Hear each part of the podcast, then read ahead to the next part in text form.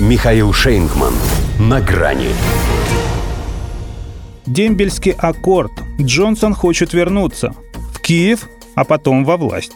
Здравствуйте. На грани. Ему там точно чем-то сладким намазано. Или насыпано. Опять в Киев собрался. Потому что так и манит его на место преступления.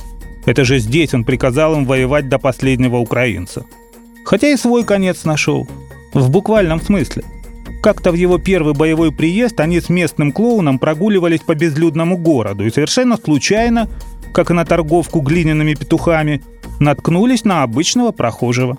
Тот, едва не рыдая от умиления, как смог, сыграл почтение. Борис Ц. Капец. Может, для того Джонсон и едет, чтобы разобраться с этим оракулом. Поднаторел ведь в этом деле, набил руку. Все Соединенное Королевство следило за его экспресс-курсом молодого бойца – в британском лагере для укронацистов.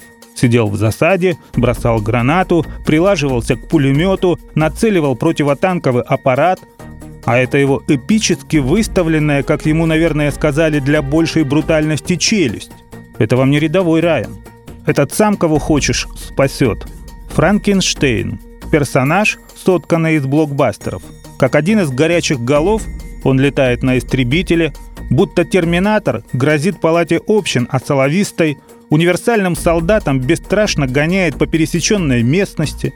Если его не остановить, он и до своего голого пистолета доберется. Хотя, вероятно, для того и направляется на Украину. Там есть кому оценить это дело по достоинству.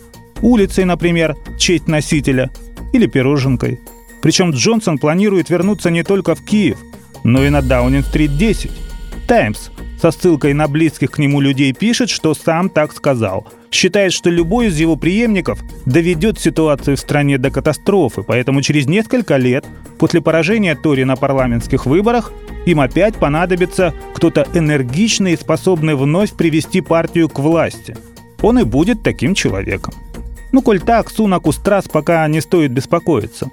А то, глядя на камуфляжного Борьку, они вправе были подумать, что он и после 5 сентября никуда из премьерской резиденции не денется. Потому и готовится встретить врага во всеоружии, что не отказался от обещания пролить много крови, если кто-то захочет выставить его из кабинета. Клялся в этом, правда, до того, как сдулся. Но ведь и после определения финалистов консервативных праймерис опросы по-прежнему именно его выводят на первое место. 33% против 26 у Трасс и 24 у Сунака. Поэтому иди знай, с какой целью он эту свою политическую боеготовность повышает. Выходит, что все-таки для чего-то другого. Если это не дембельский аккорд ради красивого кадра в альбоме, то не иначе, как он уже решил, чем займется после отставки. На Украине как раз ряды наемников редеют. Хотя, какой он наемник? Он свой. Казак Борис Чупрына.